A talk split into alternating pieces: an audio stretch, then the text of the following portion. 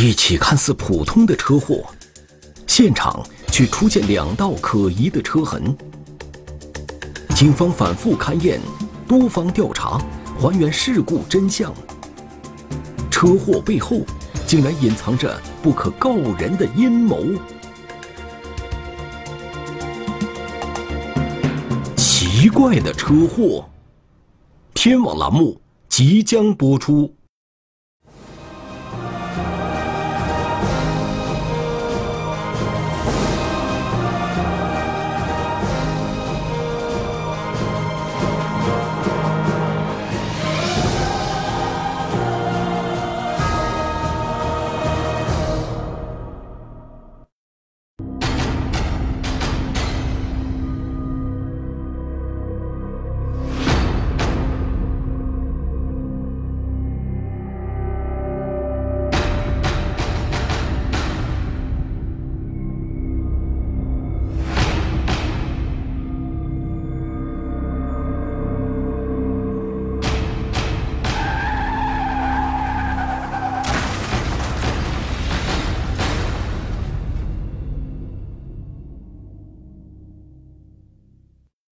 二零一八年的三月二十六日清晨五点多，内蒙古自治区兴安盟突泉县警方接到了一个报警电话。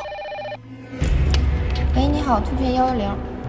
喂，幺幺零吗？哎。呃，我是这个在哪儿？水泉镇的德泉到永泉的公路上啊，我这道边发现一个那个面包车把里面个人，那个被烧焦了。啊，请问里面几个人？啊，你赶快过来看看吧。当天早上没到六点，这个值班的给我打电话。说是这幺幺零转警啊，面包车被烧毁了，一个人还被烧焦了。当时一听这情况啊，咱脑袋嗡的一下子，来活了。咱就马上，咱就这个重大警情，这个咱一个是及时上报，再一个呢，也都启动了这个应急预案。突泉县公安局接到警情后，第一时间集结警力赶赴案发现场。这是当警察呀，这么多年。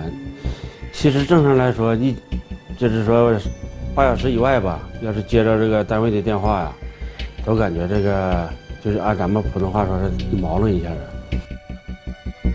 赶赴地点后，眼前的车祸现场让警方并没有看出任何异常。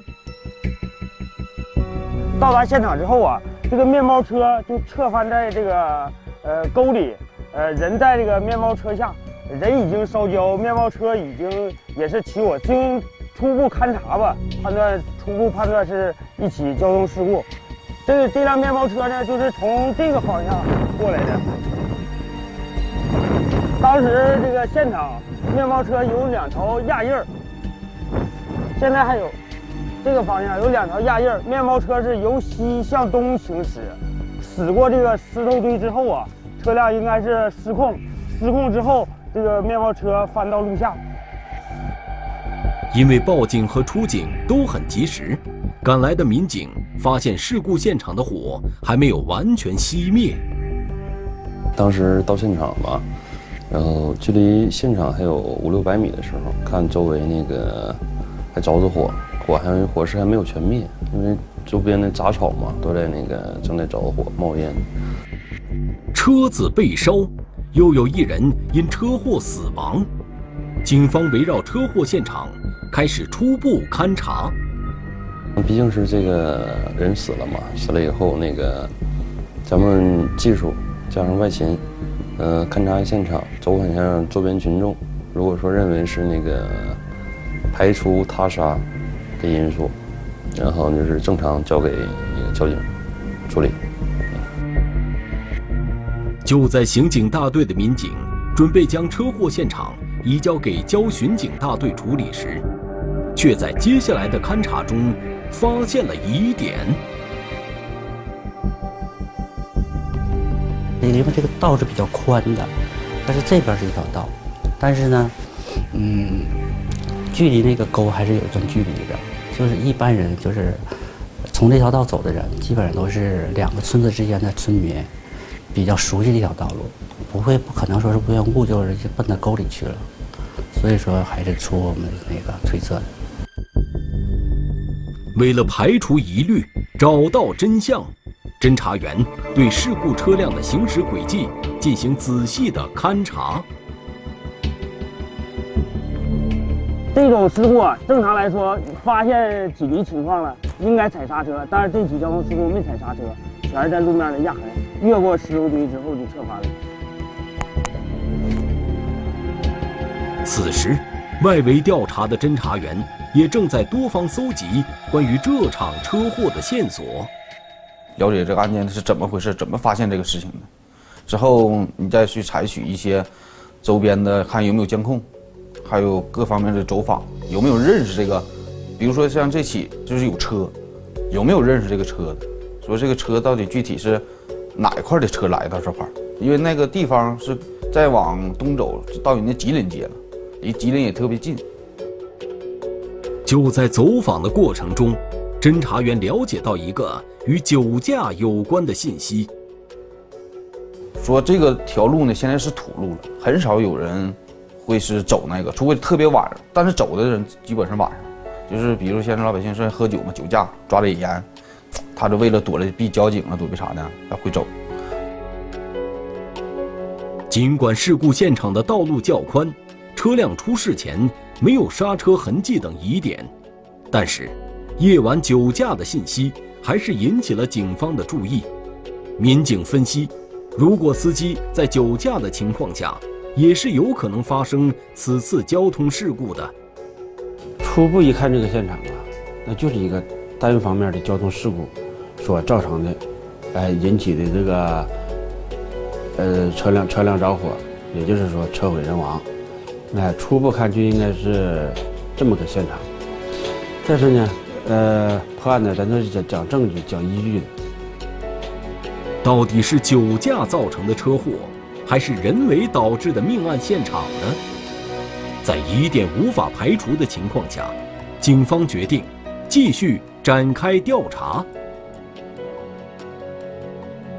咱们首先想到的是，一个面包车会为什么会无缘无故起火？因为我们知道面包车它的是，而且针对现场的面包车，它是一个柴油车，柴油是柴油车起火的面是非常小的，通过说是撞击了或者是什么那个单方事故啥的。这个起火的那个场，就是可能性是相对比较小的。现场的面包车已经翻到了几米深的沟里，难道这辆车的起火原因还有什么可疑的地方吗？车这个撞击起火，一般呢，比如说是电路了撞撞击，然后达到那个擦擦摩擦起火了，然后就是油箱导致的那个跟油箱撞击。然后起火这种可能性是有的，但是这种的，它这个车的油箱是在中部，当时咱们到达现场的时候，看到油箱是完好的。事故车辆的油箱完好无损，这与车祸现场过火的痕迹不符。而就在此时，现场的两道车痕也出现了疑点。在这个车辆驶入路下的时候啊。路面上有一个急加速的过程，按照正常的交通事故呢，呃，无论是车辆是正常行驶，还是遇到情况突然采取措施，不会有这样的痕迹。这个作为一个疑点，呃，我们当时也跟这个勘察的呃指挥的领导也及时沟通汇报了。这个草甸子和这个土路，就是这个连接这个地方，就是整个这个道在拐弯的位置，有了一个很深的印痕。说白了就是一个像是一个加速痕，并不说是刹车痕。这个痕迹引起了我们的疑惑。事故现场没有刹车痕迹，却出现了车辆急加速的车痕，疑点一个一个的出现，让这起看似简单的交通事故蒙上了一层阴影。一起看似普通的车祸。却出现了两道可疑的车痕，警方深入勘查，疑点频频出现。民警认真分析，交通意外的背后另有玄机。奇怪的车祸，天网栏目正在播出。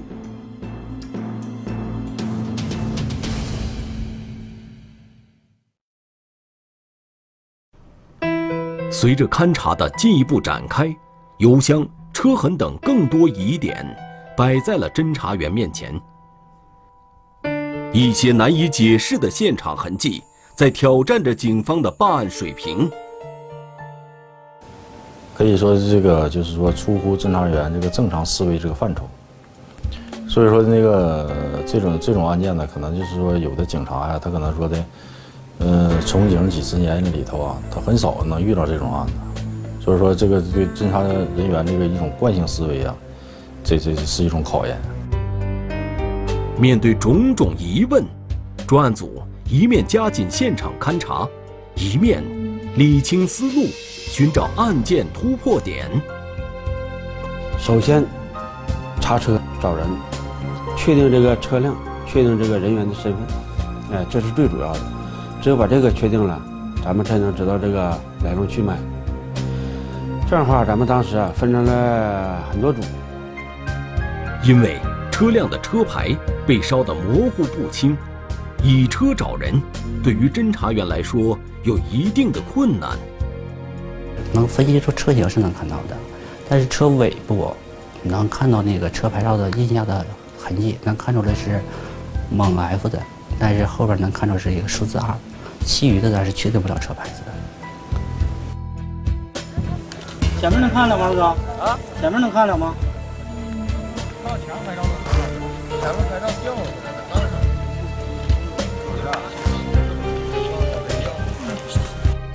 当时。不具备辨认条件，因为车烧的就剩框架，什么认不出来了。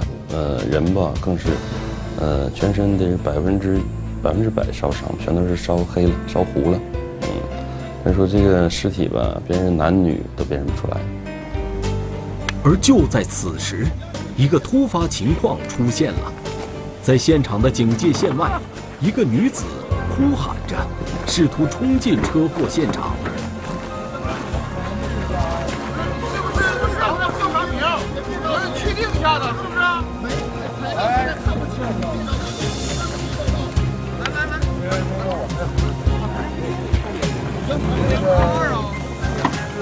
这哭了喊的说，这肯定是我我丈夫，我联系不上了。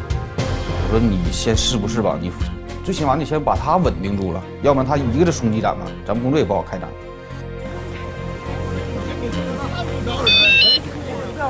都正在勘察现场，离老远他却就是哭啊喊呐，感觉很意外，这是怎么了？因为当时现场瞅的那种那个状态啊，这个女人肯定是没看见，但是离老远就是这个这种状态，感觉她也不太对，不对劲儿，这个女人，嗯。感觉他行为吧，挺怪异，挺蹊跷。此时，警方接到报案还不到两个小时，死者是谁根本没有定论。这个女人怎么如此确定死者就是自己的丈夫呢？她丈夫是二十二十五号的下午三点多离开家，然后人一直也没回来。等到第二天早上五点，看丈夫没有回来，电话再打关机了。然后听那个乡下这个屯屯中的那个朋友说，那个有这个现场，然后她就怀疑是她丈夫从农房跑了。当时这个女人非常激动，嗯。警方在其家属的帮助下，慢慢稳定住了这个女人的情绪。虽然现在不能确定死者身份，可这个找上门来的线索，警方并没有放弃。一组人陪着这个女人回家了解情况，其他各组加紧勘察现场。当烧毁的车辆被运走后，警方有了重大发现。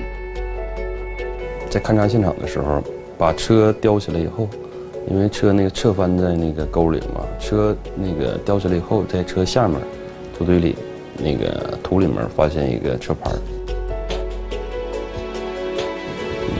这才锁定那个车辆的信息。后来进行查询，往来的车主正是那个非常激动那位女子的那个丈夫孟某某。因为车的前部一直在土里，因此前车牌没有像后车牌一样被烧毁。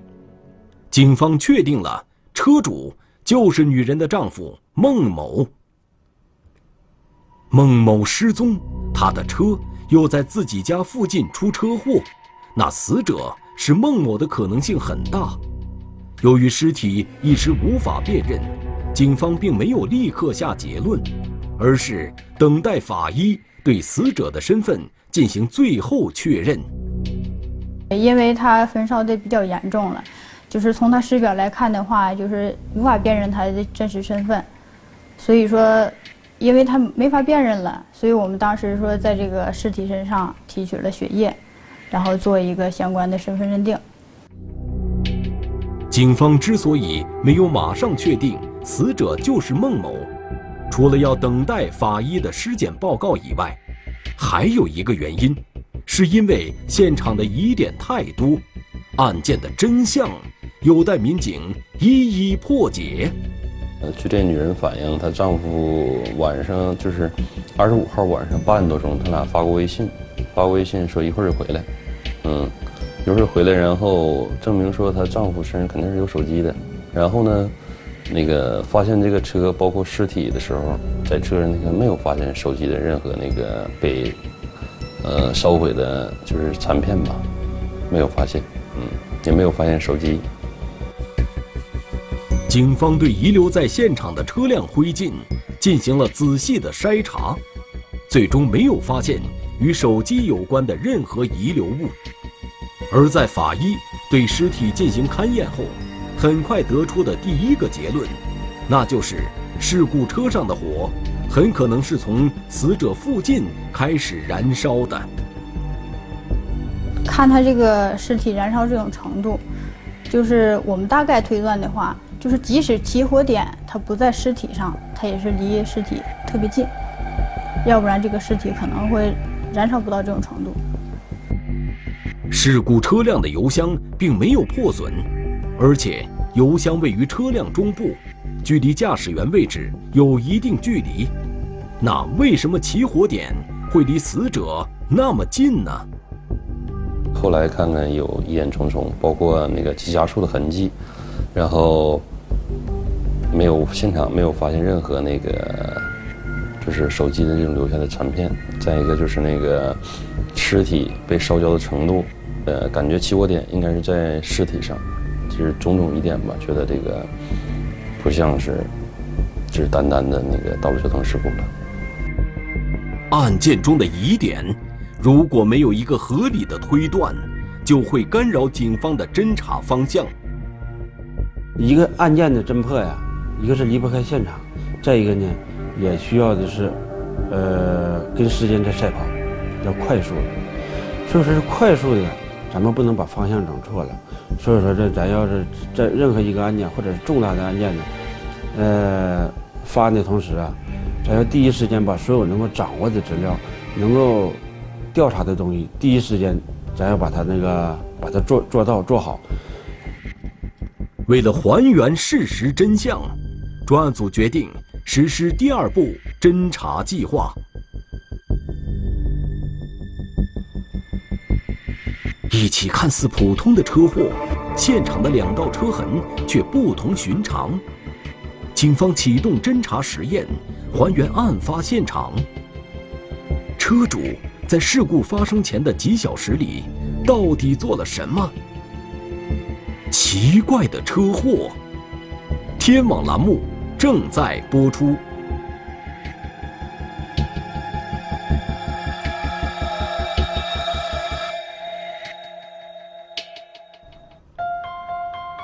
重重疑点的车祸现场，很难让警方相信这是一起简单的交通意外事故。专案组决定结合多种手段，重建案发现场。解开困扰警方的疑点。干了这么多年的技术工作吧，感觉还是就是不是说所有的到现场一看啊，就就是这么回事儿，那也没啥意思。感觉还是，嗯，有些地方还是想不明白。事后咱们多考，经过咱们的求证，然后得到答案，这种是感觉是挺有意思的。警方首先再次回到车祸现场，利用同型号车辆对现场的车痕。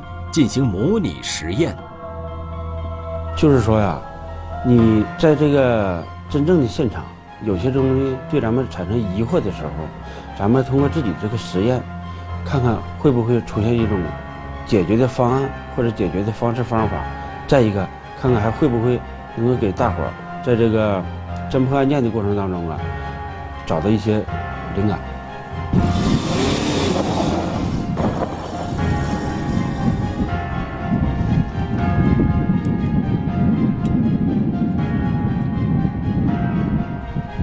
做侦查实验，呃，唯一就是有一种结果能达到那个这样的结果，就是急加速。嗯。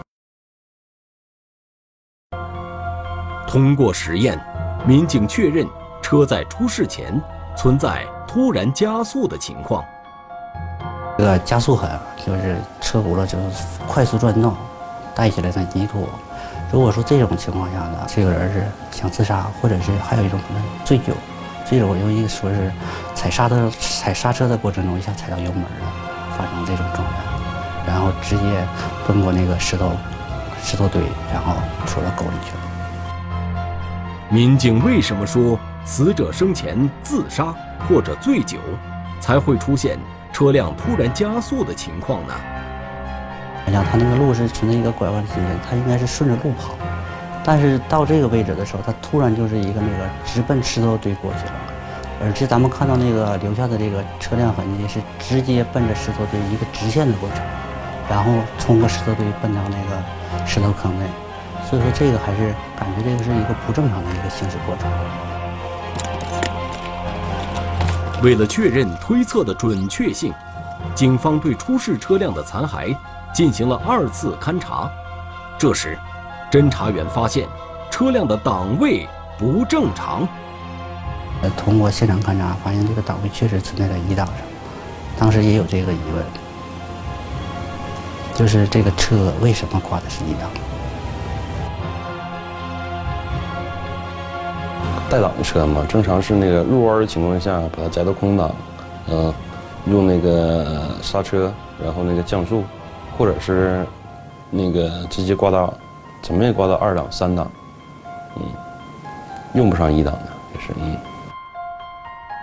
警方根据路况分析，车辆挂一档是违背正常规律的，而且车辆的手刹也没有在刹车状态。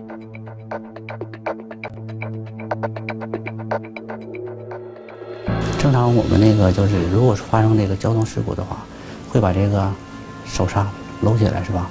自我的一种保护嘛。但是这个当时现场上看的时候，这个手刹还是在放下去的过程。根据以上多个疑点，案情分析会上有民警提出了死者生前自杀的可能性，也有侦查员提出驾驶员是在醉酒状态下发生的车祸。警察呀，也都是人，不是神仙。就是你你要说把他一下一步到位就把他找的这么准，特别是在这种。呃，像无头苍蝇乱那个乱撞的这种这种案件里面，说一步就把他找得准，这个说的好像有有点有点有点夸大了。无论是死者生前自杀，还是意外车祸，都需要找到证据和充分的理由。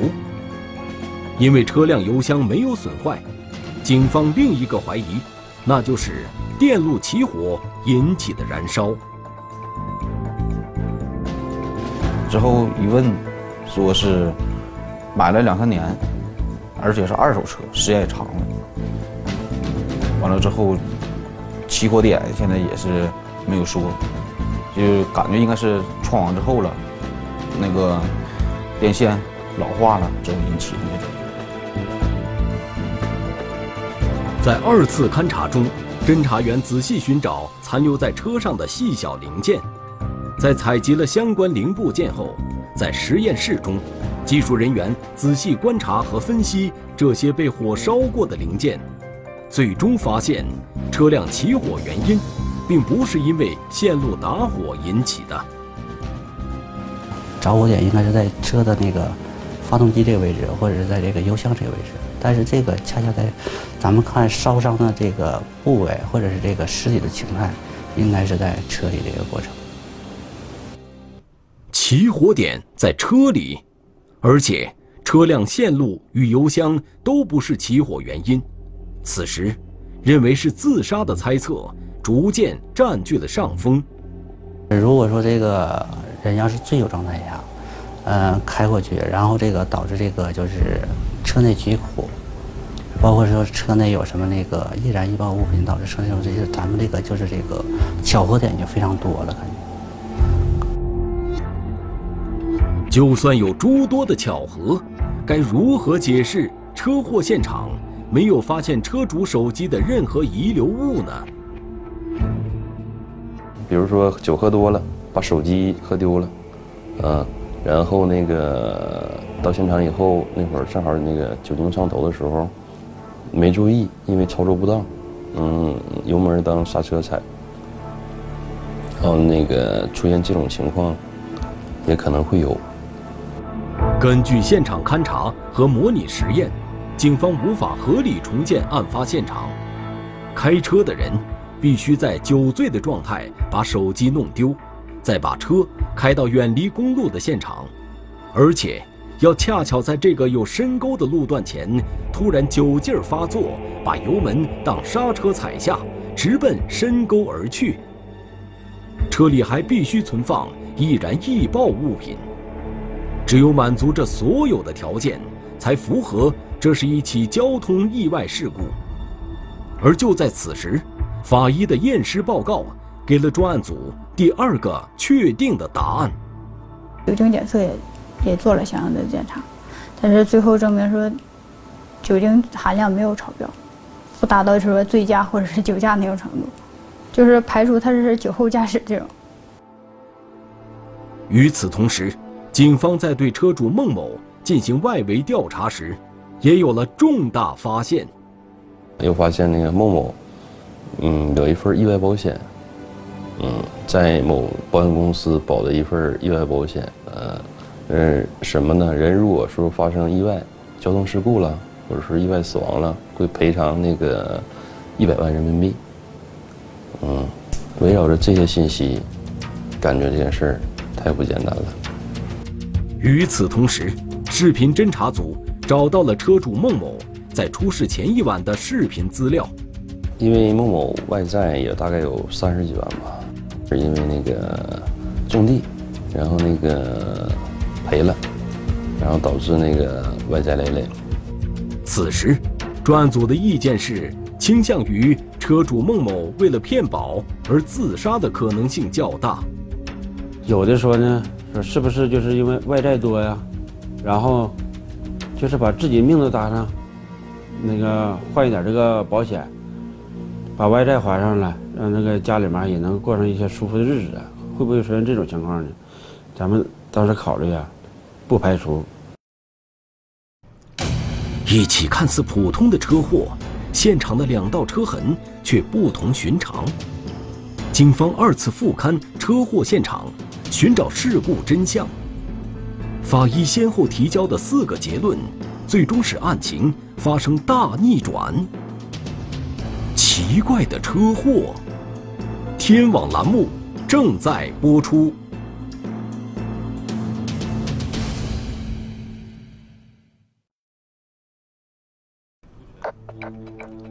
警方判断，车祸如果是车主孟某自杀造成的。可以解释现场痕迹中的大部分疑点，但是车主孟某的妻子反映，其丈夫生前使用的手机，警方却没有在车祸现场有任何发现。就在办案民警为此百思不得其解的时候，法医又有了新的发现。我们解剖的时候，发现的这个尸体的枕部。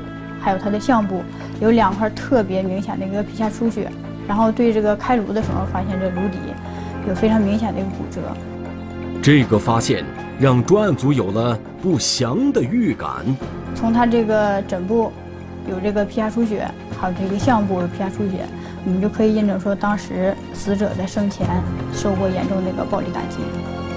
法医的验尸报告让警方有了新的推断。能不能出现说另外一种情况呢？也是咱们大伙最不愿看到的情况呢？说制造了这么一个假的现场，找一个替罪羊呢？这个也不好说。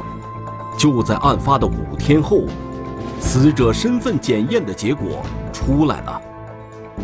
说这个生物检测结果出来了，紧接着问一句是谁呀？他说是谁不知道啊。我说那不是孟某吗？他说不是。哎呀妈！当时以为啊，说这个事儿，这可真是的，一百八十度大转弯了。当时咱就这么想了，说是这个这不是孟某，说说这人应该应该是谁呀？再一个了，说这不是孟某，这孟某去哪儿了？咱们呢，通过事先调取的这些视频监控，确定的是什么呢？说这个这个车呀，就应该是孟某所开。就在此时，孟某的妻子来到了突泉县公安局，说那个四月一号的晚上，嗯，她因为那个思念丈夫、想念丈夫，给她丈夫打电话，呃，手机打电话。突然电话通了，但是没人接，马上挂了，再打就关机了。关机以后，自己的微信马上来了一条信息，是她丈夫孟某的微信号给她发的信息，说什么呢？你想让我死啊？那个当时因为他妻子吧也很激动，当时还很害怕，嗯，人死了怎么能诈尸了呢？结合之前的现场勘查与走访调查结果。再加上孟某妻子反映的情况，警方确认，车主孟某应该活着。咱们通过大量那个侦查，得到结果，又浮出一条那个信息：孟某在四月二号，咱们得到信息，在乌兰浩特，呃，一家那个小旅店出现过。警方迅速赶往乌兰浩特。调取了旅店内的监控视频，最终，警方在案发后一天的监控中，找到了被之前怀疑已经死亡了的车主孟某。办案民警以此为线索，在案发后的第八天，成功将孟某抓获。据孟某交代，他因为欠债无力偿还，就在一年前。买了一份意外保险，并物色了一个与自己体貌相近的熟人李某。你看，哎，自己就想骗点钱，骗点保险，嗯，不容易啊，大成。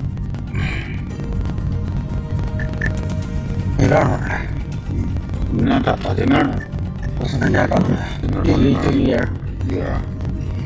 啥时候这么想的？挺长时间了，其实想再想的是不长时间，就是给点机会，别逼没招了。嗯，去了，嗯，我知道的。嗯，之后咋做的？嗯，我就给他要铁棍打倒了。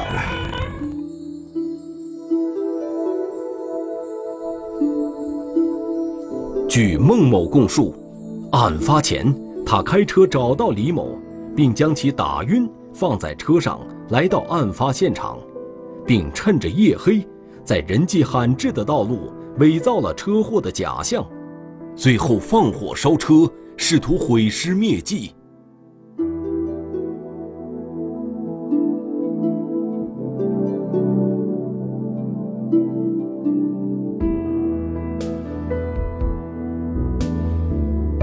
从警啊，二十年。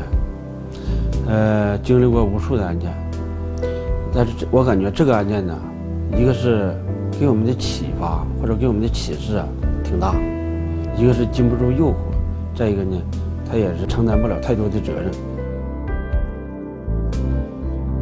犯罪嫌疑人孟某为了逃避债务和责任，便心生恶念，谋害他人，骗保还债，最终酿成大错。不仅触碰了做人的底线，还把自己推向了犯罪的深渊。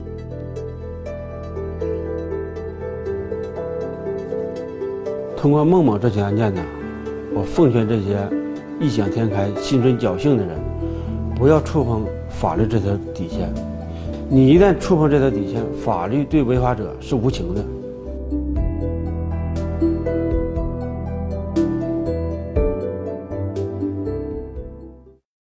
中华人民共和国公安部 A 级通缉令：李胜，男，一九九零年十二月十二日出生，户籍地山西省襄垣县古韩镇南麻池巷九号，身份证号码幺四零四二三一九九零幺二幺二零零七六。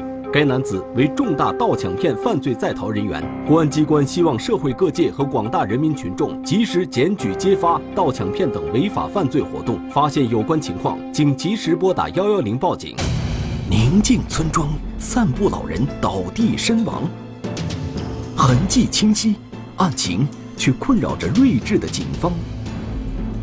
倒查监控，究竟谁才是肇事真凶？一条沉默的划痕，又隐藏着什么样的真相？十六点九米的划痕，天网栏目近期播出。